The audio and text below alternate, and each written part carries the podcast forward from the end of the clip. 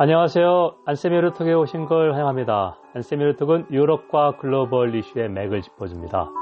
유럽과 세계 그리고 우리를 되돌아 봅니다. 일주일에 한 번씩 여러분을 찾아갑니다. 국내 청취자 여러분 반갑습니다. 평안히 잘 지내고 계시죠? 아, 일상의 삶이 좀 그리워집니다. 개강은 했지만 아직 학생들이 나오지 않았고요. 4월 6일에 개강 예정이지만 어, 제 생각은 아주 상황이 많이 좋아져야 4월 6일 개강할 수 있을 것 같다. 일부에서는 1학기는 온라인 강의로 끝내야 될 것 같다. 그런 얘기도 많이 나오고 있습니다. 그래서 지금쯤 학교만 학생들로 넘칠 텐데 학생이 거의 없습니다. 조교 몇 명만 가끔 나옵니다. 주로 재택근무하고 있고요. 그래서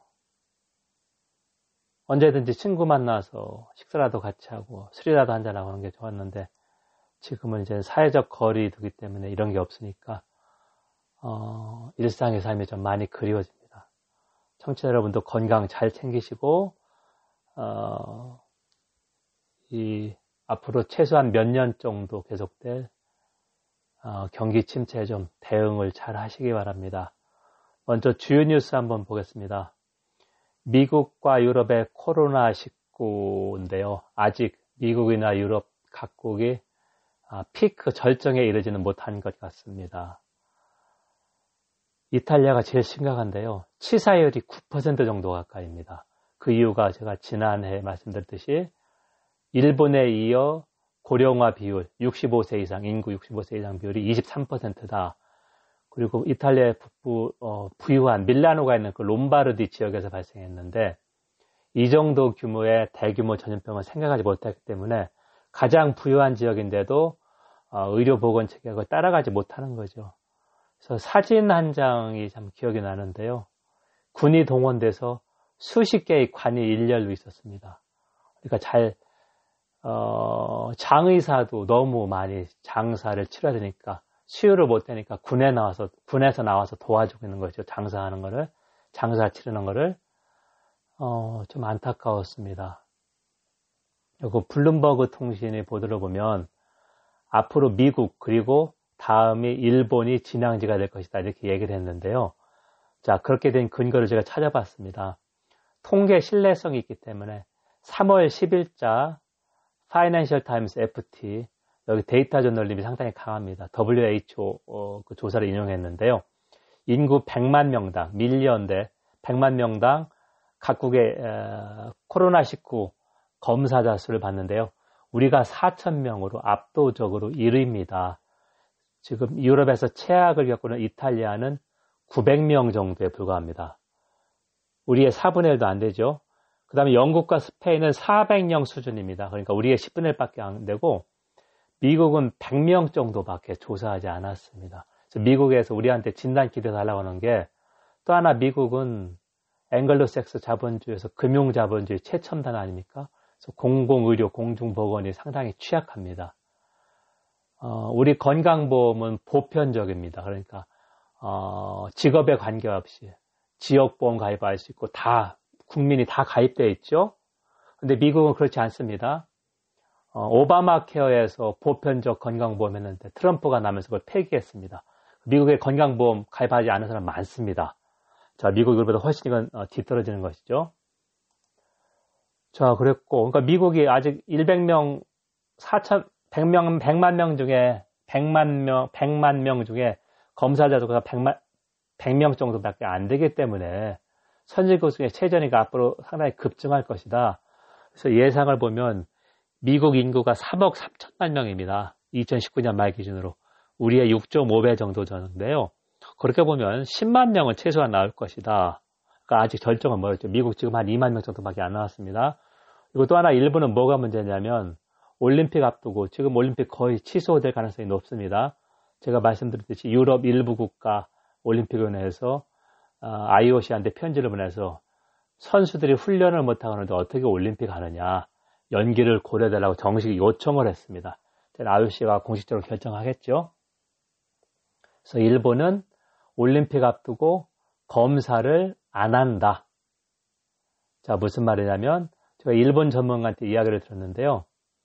코로나19 이 검사는 일본에서 건강보험 혜택이 적용되지 않습니다. 그러니까 꽤 비싸게 최소한 몇십만 원 받는다니까 일본 사람들이 이걸 검사를 하지 않습니다. 그러니까 정부가 어, 우리는 이 코로나19 검사 무료로 받게 하지 않습니까? 물론 이제 이 유증상이나 이런 거 있을 텐데, 그리고 비용이 높지 않습니다. 그리고 일본은 이거를 되도록이면 검사를 못 받게 하려고 건강보험을 적용하지 않았습니다. 이게 뭐냐면 아베 총리가 올림픽 끝까지 하겠다는 얘기죠. 국민 건강을 뒤로 했다는 얘기입니다. 자, 그 다음에 코로나19발 경제 위기가 2008년 미국발 경제 위기보다 더 깊고 길 것이다. 그거는 이제 대체로 의견이 일치하는데요. 그러면 불안 그래프에서 제가 지난주 말씀드렸죠. V자형, 이게 최상입니다.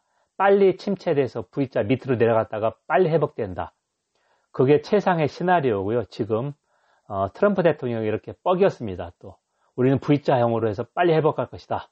그리고 어, 금융자보의 최첨단 보편적 건강보험도 안 된 미국에서 한 명당 1000달러 현금 지급 시작했습니다. 자, 트럼프가 이때 보면 참 과감하죠. 자기 재선에 빨간불이 켜졌기 때문에 그렇게 했고요.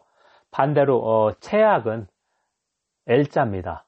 그러니까 내려갔다가 언제 올라올지 모르는 거예요. L자니까 밑에 쭉 침체가 계속된다는 얘기죠. 그래서 V자에서 L자 중일 텐데 이번 경제 위기가 2008년 미국 아, 경제 위기는 그 대침체라고 그러는데 그거보다 좀 더 길지 않겠느냐. 모든 국가에 다 영향을 미치고 생산과 소비, 그러니까 수요하고 공급이 다 문제가 있는 거죠. 그리고 미국발 경제 위기는 금융기관 부실이나 그런 거에서 대처가 분명했는데 경제 위기 극복 방안이 이 코로나19는 모든 방면에 영향을 미칩니다. 자, 공중보건 의료, 경제적, 그 다음에 사회적. 사회적 영향은 불평등이 더 심화되고 어, 미국이나 이렇 같은 미국 같은 보편적 건강보험 안 되는 데서는 어, 상대적으로 부자가 더 잘 극복할 수 있고 치료 받을 테니까요. 건강보험 비싼 사보험 들었을 테니까 가난한 사람은 더 진단을 못 받는다는 얘기죠. 사회적 영향은 더클 것이다. 그래서 이탈리아가 최악인데 어느 정도 상황이냐? 치사율 9% 정도고 올해 마이너스 7.5% 정도 경기 침체입니다. 이게 우리가 1998년, 그러니까 1997년 11월 24일 IMF 국제통화기금 어, 구제금융을 받은 해 98년대 마이너스 5내, 5내 6% 정도였습니다. 이거보다 더 심각하다, 이탈리아가. 그래 되고, 제가 지난주에 말씀드렸던 것이 23%니까 65세 이상 고령이다. 그리고, 어, 치료, 회복 가능한 사람부터 먼저 치료한다는 것은 의도적으로 그런다는 게 아니라, 자, 이제 의사들이 우선순위를 정할 수밖에 없는데 비공식적으로 그렇다는 걸로 이해했습니다. 무슨 말이냐면 70세, 80세는 치료해도 가망이 없고 치사율이 높으니까 예를 들면 20, 30대부터 먼저 치료할 수밖에 없지 않느냐고 이런 식입니다. 제가 이제 지난주에 너무 이걸 확정적으로 얘기를 했는데요. 무슨 말이냐면 어, 이탈리아 치사율이 높은 것은 인구 23%가 65세 이상인 고령화 사회다. 또 하나는 회복 가능한 사람부터 치료를 한다. 단정적이 아니라 이 보건 의료 체계가 너무 어, 과중한 부담을 졌기 때문에 우선순위 선택하는데 누구를 먼저 치료할 것이냐 어, 거기에서 선택을 한다. 어, 그런 식으로 좀 제가 이해를 했습니다. 그리고 독일도 마찬가지입니다. 아, 작년 말에 경기 저점을 지나서 올해 회복이 예상됐는데 독일도 일부에서는 올해 경제 성장률이 마이너스 1.5% 정도로 보고 있습니다. 그리고 독일은 어, 균형 재정 때문에 독일을 옥죄는 균형 재정 얘기했죠. 헌법에 기본법에 사실상 균형 재정을 명시했습니다. 지난 5년간 흑자 재정을 일으켰는데요. 돈을 가장 많이 풀 수 있는 나라인데 아직도 짠돌입니다. 자국 우선이고요. 단일화비 유로존 차원에서 확장 재정을 공조해야 되는데 공조된 확장 재정을 해야 되는데 GDP 대비 확장 재정 코로나19 위기 극복용이 0.4%에 지나지 않습니다. 반면에 프랑스는 1.8%입니다. 경제 유럽연합에서 경제 대국 1위 독일이 요것밖에 안 되는데 프랑스는 2위인데 훨씬 많이 쓰고 있고요. 반면 네덜란드와 포르투갈이 GDP 대비 2.5% 확장 재정을 했습니다. 자, 이렇게 차이가 나고 있고요. 어, 그러면 우리가 이제 우리가 지금까지 알았던 선진국, 미국이나 유럽에서 왜 이렇게 코로나19로 휘청거리나, 어, 이걸 한번, 어, 제가 계속 미국이나 유럽 뉴스, 독일 뉴스 보면서 이렇게 보고 있는데요. 여러분들 로버트 코크라고 할 것입니다. KOCH. 독일의 그 세균학자고 노벨 화학상인가 이쪽 물, 의학상 탄 거로 알고 있는데요. 독일의 로버트 코크 연구소는 이쪽 세균 쪽에 최고의 권위 연구소인데요. 계속해서 그 제2 공영TV 독일 ZDF, ZDF 그 프라임타임 뉴스에 나와서 이 로버트 코크 연구소장이 솔직하게 얘기를 하더라고요. 이 정도 규모의 전염병은 예상하지 못했다. 그래서 ICU 그러니까 중환자실도 더 마련하고 의료 장비도 갖추는데 시간이 많이 걸린다.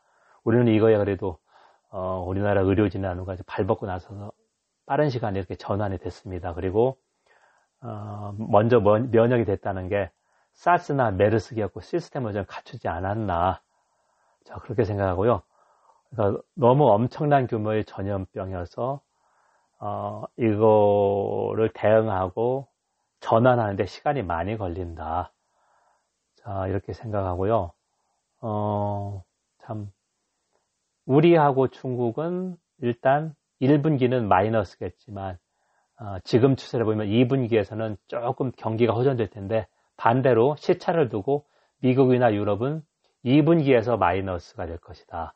그러니까 우리는 수출하는 나라인데 어, 중국이 조금 회복된다라도 다른 미국이나 유럽이 회복이 안 되면 어, 우리 경제가 수출로 먹고 사는데 어, 침체할 수밖에 없다 이렇게 생각합니다.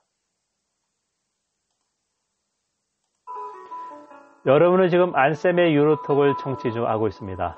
안쌤의 유로톡은 유럽과 글로벌 뉴스의 맥을 짚어줍니다. 유럽과 세계 그리고 우리를 되돌아봅니다. 일주일에 한 번씩 여러분을 찾아갑니다.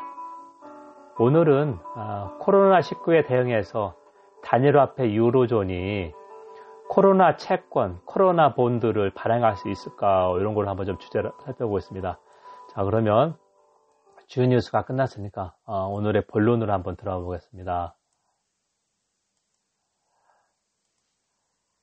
2010년 어, 그리스에서 유로존 위기가 시작됐죠. 그래서 PIGS 국가로 확대됐습니다. 돼지라고 할 때 P는 포르투갈, I는 아일랜드, 그리스, 스페인이죠. 자, 그때 나왔던 게 유로존 단일 채권이 나오면 유로존 위기를 쉽게 극복할 수 있다 이런 얘기를 했는데요. 어, 그때 그만큼 유로존이 존폐 위기, 유로존 폐기할 수밖에 없다. 그리스가 유로존에 탈퇴한다. 그렉시트 그런 얘기 많이 나왔죠. 그건 무슨 말이냐면 제가 설명하겠습니다. 단일화폐 유로존이 19개 나라입니다. 그래서 자국화폐를 폐기하고 유로하는 단일화폐를 쓰지만 어, 채권을 발행하는 거 유로지만 단일 어, 유로 채권이 아니죠. 왜냐하면 독일에서 발행한 유로 채권, 그리스에서 발행한 유로 채권, 이탈리아에서 발행한 유로 채권이지 않습니까? 독일이 경제 최대 강국이고 경제 운영을 잘하니까 어, 독일에서 발행한 유로 본드가 투자자들이 많이 선호했고요. 그리스가 구제금융을 신청할 수밖에 없었던 것도 그리스가 발행한 유로 본드도 경제 위기 전에는 독일 어, 유로 본드하고 금리차 스프레드라고 그러죠. 금리 격차 기준이 되는 채권하고 나머지 유로존 채권하고 그래서 어, 유로존에서 어, 기준이 되는 국채는 분트라고 하는 독일 연방 채권입니다. 독일 연방적으로 발행한 거. 그래서 이제 이 금리 격차가 5% 6% 벌어졌다는 거냐면 어, 경제 위기로 투자자들이 기관 투자가가 돈을 다 빼내서 그리스가 더 이상 국제 자금 시장에서 자금 조달을 못했기 때문에 두 손 들고 구제 금융을 받은 겁니다. 우리가 IMF 한 것도 좀 비슷하죠. 자, 그래서 이제 이거 위기 극복으로 유로본드가 나왔다는 것은 유로존에서 재무부를 만들어서 각국에서 유로, 유로 국채를 발행하는 게 아니라 유로본드 하나로 발행하자. 저 그게 이제 단일 화폐 유로 유로 본드인데 유로존의 유로 본드인데요. 이렇게 될 경우는 뭐냐? 독일 국채 금리가 10년 만 예를 들어서 1%였다면 그리스는 뭐 아무리 경제가 좀 회복됐다 해도 한 2, 3% 정도입니다. 그러면 스프레드가 한 2% 차이 나죠? 자, 그걸 평균하면 어떻게 되겠습니까? 그럼 한 1.5% 2% 되지 않겠습니까? 자, 그러면 독일은 당연히, 어, 이거를 수용할 수가 없죠. 왜냐면 자기들 자금 조달이나 이쪽이 훨씬 더 부담이 커지는 거기 때문에. 그리고, 어, 단일화폐는 쓰지만 재정 정책은 국가 고유 권한이기 때문에 유로존에서 독일이 이걸 선호할 이유가 없죠. 그래서 이 이야기가 계속 나왔지만 채택이 안 됐습니다. 자, 자 유로 본드는 단일 유로 채권이다. 유로존 19개 나라가 유로로 각자 발행하는 게 아니라 유로존에서 재무부가 있어야 된다는 얘기죠. 재무부 비슷한 기능하는 나라가 나와서 합해서 하나의 채권을 발행하는 겁니다. 이건 유럽, 유럽 통합이 엄청나게 진전되는 건데 그 당시 위기에서도 이거는 채택되지 않았습니다. 그 대신에 먼저 나왔던 게 ESF라고 하는데요. European Sta-, Stability Facility인가 그건데요. 뭐냐면 어, 회원국들이 경제력으로 보증해서 독일이 경제 대국이니까 경제력으로 보증해서 어, 국제 자금 시장에서 채권을 어, 발행하는 겁니다. 그래서 한 기구가 어, 유로존 11개 나라가 경제력으로 우리는 얼마큼 지급 보증하겠다. 예를 들면 GDP의 뭐 5%라든지 10% 이거 보증해서 어, 특별 목적 법인을 만들어서 이쪽에서 이제 국제 자금 시장에서 조달하는 거죠. 그래서 훨씬 그 통합의 측면에서 보면 뒤떨어진 이런 걸 채택해서 어, 어, 요거를 이제 항구적 구제 금융을 만든 게 ESM입니다. 유럽 안정 메커니즘. European Stability Mechanism입니다. 이거는 어, 유로존판 IMF입니다. 그러니까 경제 위기에 처한 회원국의 조건부 구제 금융. 그러니까 철저하게 너희들이 뭐 긴축 재정하고 그럴 때 도와주는 겁니다. 자, ESM으로 만들었습니다. 그러니까 유로존이 경제 위기를 겪으면서 통합이 진전됐다고 하는 게 이런 걸 새로 만들었다는 것이죠. 반면에 가장 큰 통합 목표였던 유로본드, 단일 채권은 가지 못했습니다. 자, 그러면 유로, 코로나 본드는 무슨, 무슨 말이냐? 유로 본드하고 비슷합니다. 코로나19 대응하기 위해서 회원국들이 어, 경제력을 담보로 보증으로 해서 별도의 채권을 발행하는 거죠. 어, 유로존 위기 때 ESF 발행해서 요거로 이제 어, 어, 위기에 빠진 회원국 도와줬듯이 그래서 코로나 본드는 지금 일부에서 이야기하고 있는데요. 이게 상당히 좋죠. 왜냐하면 그리스나 이탈리아 같이 그 경제가 취약한 그리스 같은 경우 특히 어, 터키가 난민을 무기화해서 대량 이주의 무기 제가 160에서 말씀드렸습니다. 어, 시리아 난민 터키가 유럽으로 막 보내고 있죠. 돈 더 달라고 지금 협박하면서 이탈리아 그리스 같이 어, 경제 위기에다 난민까지 부담을 떠안게 회원국 분명히 도와줘야 된다. 유로존 회원국들이 연대감을 발휘해야 되는데 아직 구체적인 건 없다. 그래서 코로나 본드는 어, 이런 회원국들을 도와줄 수 있는 상당히 좋은 수단이다. 유로존 경제 위기 때처럼 어, 이렇게 할 수 있다. 이게 이제 조심스럽게 이야기가 나오고 있습니다. 그리고 또 하나가 유럽 안정 메커니즘, 유로존판 ISM 이거를 코로나19 대응으로 전용할 수 있느냐. 원래 ESM은 어, 정책 잘못으로 경제 위기에 빠진 회원국에게 엄격한 조건부 구제금융이다. 근데 이거를 코로나19로 전용하려면 관련 조약을 고쳐야 됩니다. 자, 무슨 말이냐면 코로나 본드하고 ESM의 전용 여부는 이 코로나19가 유로존의 최악의, 최악의 위기를 초래해서 피그스 경제 위기처럼 유로존 이 존폐 위기에 몰릴 때 조금씩 단계적으로 밖에 될 수 없을 것이다. 제가 지금까지 이제 유럽 통합을 20년 근무하면서 계속 어, 연구하면서 느꼈던 게 이렇습니다. 바람직한 것은 바로 앞에 있지만 정치, 정책은 현실 가능한 것이거든요. 그러니까 독일이 먼저 야 유로존 깨지겠다. 유로존 깨지면 우리가 책임을 많이 질 수밖에 없대. 그럼 조금 양보하자. 이렇게 되는 거거든요. 자 그렇기 때문에 앞으로 이 V자냐 L자나 몇 년이나 계속될 거고 깊이하고 어, 길이 언제까지 줄을까 그거에 따라서 코로나 본드나 유럽 안정 메커니즘의 전용 여부는 어, 점차적으로 결정될 것이다. 앞으로 이제 몇 년 봐야 되는 거죠. 어, 그렇게 생각합니다. 여러분 지금까지 안쌤의 유로톡을 청취했습니다. 유로톡은 유럽과 글로벌 이슈의 맥을 짚어줍니다. 유럽과 세계 그리고 우리를 되돌아봅니다. 일주일에 한 번씩 여러분을 찾아갑니다. 일상의 삶이 많이 그리워집니다. 최소 몇 년간 계속될 경제 위기에 잘 대응하시기 바랍니다. 그리고 건강하시고요. 어, 저도 일상의 삶이 좀 많이 그리워지고 있습니다. 국내 청취자 여러분 어, 경청해 주셔서 감사합니다. 다음 주에 어, 또 어, 우울한 소식 말고 더좀 어, 취업할 수 있는 그런 소식으로 찾아뵐 수 있으면 좋겠습니다. 감사합니다.